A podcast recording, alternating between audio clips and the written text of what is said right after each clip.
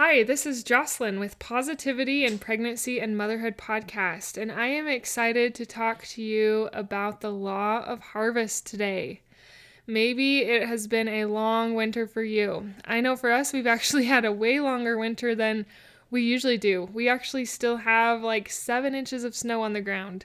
And we're going to talk about the law of the harvest as it relates to our thoughts and as it relates to our pregnancy and finding more positivity. And spring is a good time to talk about the law of the harvest because we're all excited about getting outside and planting in our gardens. Hi, I'm Jocelyn, host of the Positive in Pregnancy and Motherhood podcast.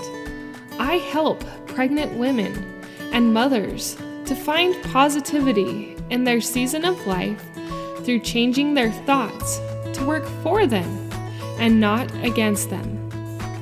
I help mothers find the small, doable steps in thought and action without making drastic changes to their everyday mom life. And I can help you. Thanks for joining.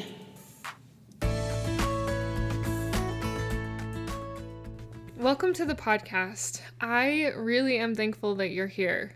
And not that you're here to support me and listen to the podcast, but that you're here to listen and to apply into your life to have a better pregnancy. And that says that you want to take care of your mind during pregnancy. You are amazing, mama. And just the fact that you want to take care of your mind during this pregnancy is amazing. So, let's get into it. I have talked about the law of harvest before, and I will probably continue to talk about it because it's such a powerful analogy. And we always need reminding and reminded on how the law of harvest applies in our thoughts. So basically, if you haven't heard, the law of harvest is basically I just said basically like four times. I apologize for that. But it's you reap what you sow. So that means you harvest what you sow in the ground. Sowing means to plant. So if you plant a pumpkin seed, you're not going to reap a corn plant. You're going to reap a pumpkin plant. That is pretty much how the law of the harvest goes. If you plant a weed, like a goat head or a thistle, you're not going to get a beautiful dahlia. You're going to get that weed. The same type of thing works for our thoughts. If we plant thoughts that are negative, especially negative surrounding pregnancy, we are going to reap that. But the cool thing is, the same goes for positivity. If we plant positivity, we are going to reap positivity or positive thoughts surrounding pregnancy. Now, this can tend to be a chore. The law of the harvest can be a chore because it's a lot harder to grow and bear fruit because there are weeds that come and there are weeds that want to pluck or that want to choke out the seed. The same thing happens in our mind.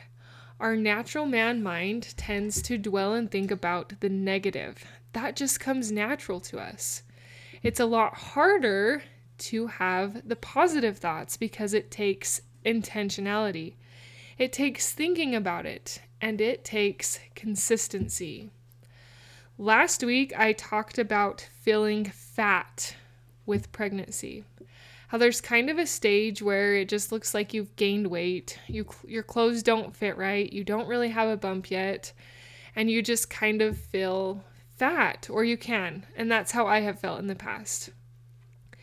That applies to the law of harvest. I think I briefly mentioned it in last week's episode, but I wanted to go a little deeper in this week's episode with the highlight of the law of the harvest because it helps us realize where our thoughts are taking us.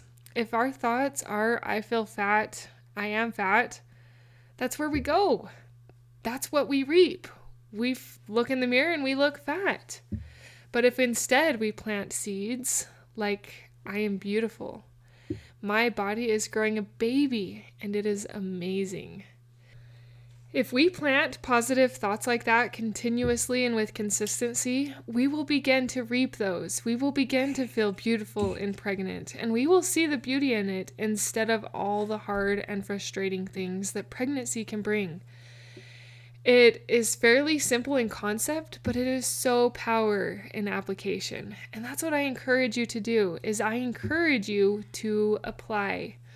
Like apply this to your life when you notice that you are having thoughts that are pretty negative around po- uh, pregnancy, I want you to find positivity to replace it. What is some way that you could replace that weed seed that is trying to choke out your good thoughts and your good fruits with that good seed?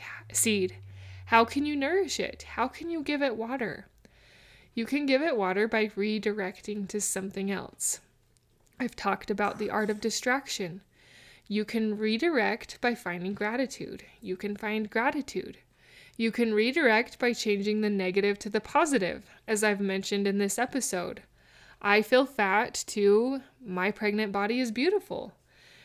It's just switching with intentionality those thought processes that are going to pay dividends in your pregnancy, especially in your mental health. I know that pregnancy is tough and I know that it can be a real struggle because I have been there. I've had four babies and pregnancy was a struggle. It was really hard. But around my um, third baby, I kind of had been introduced to self help stuff and mindset shifting, and to me, it was powerful. And I figured if that could work when I was not pregnant, maybe it could work during pregnancy. And so I began to work on those mindset shifts during pregnancy. It wasn't perfect, but it helped so much. And I had such a better view on pregnancy. And I know that if you are willing to do these things, it will help you too. If you find yourself drowning in pregnancy, that it is hard, and you are having trouble applying what you're learning in the podcast, I encourage you to do a little bit of extra look into the Positive Pregnancy Program. There are many videos from like two to seven minutes or so long that can help you. You don't have to get up off your couch, you just have to let your mind work through these mindset exercises. And as you do, you will realize and notice a shift that comes upon you. As you intentionally, with genuine effort, do these things, you will notice that pregnancy doesn't become so awful and so frustrating and irritable. It becomes more like a beautiful and a sacred gift.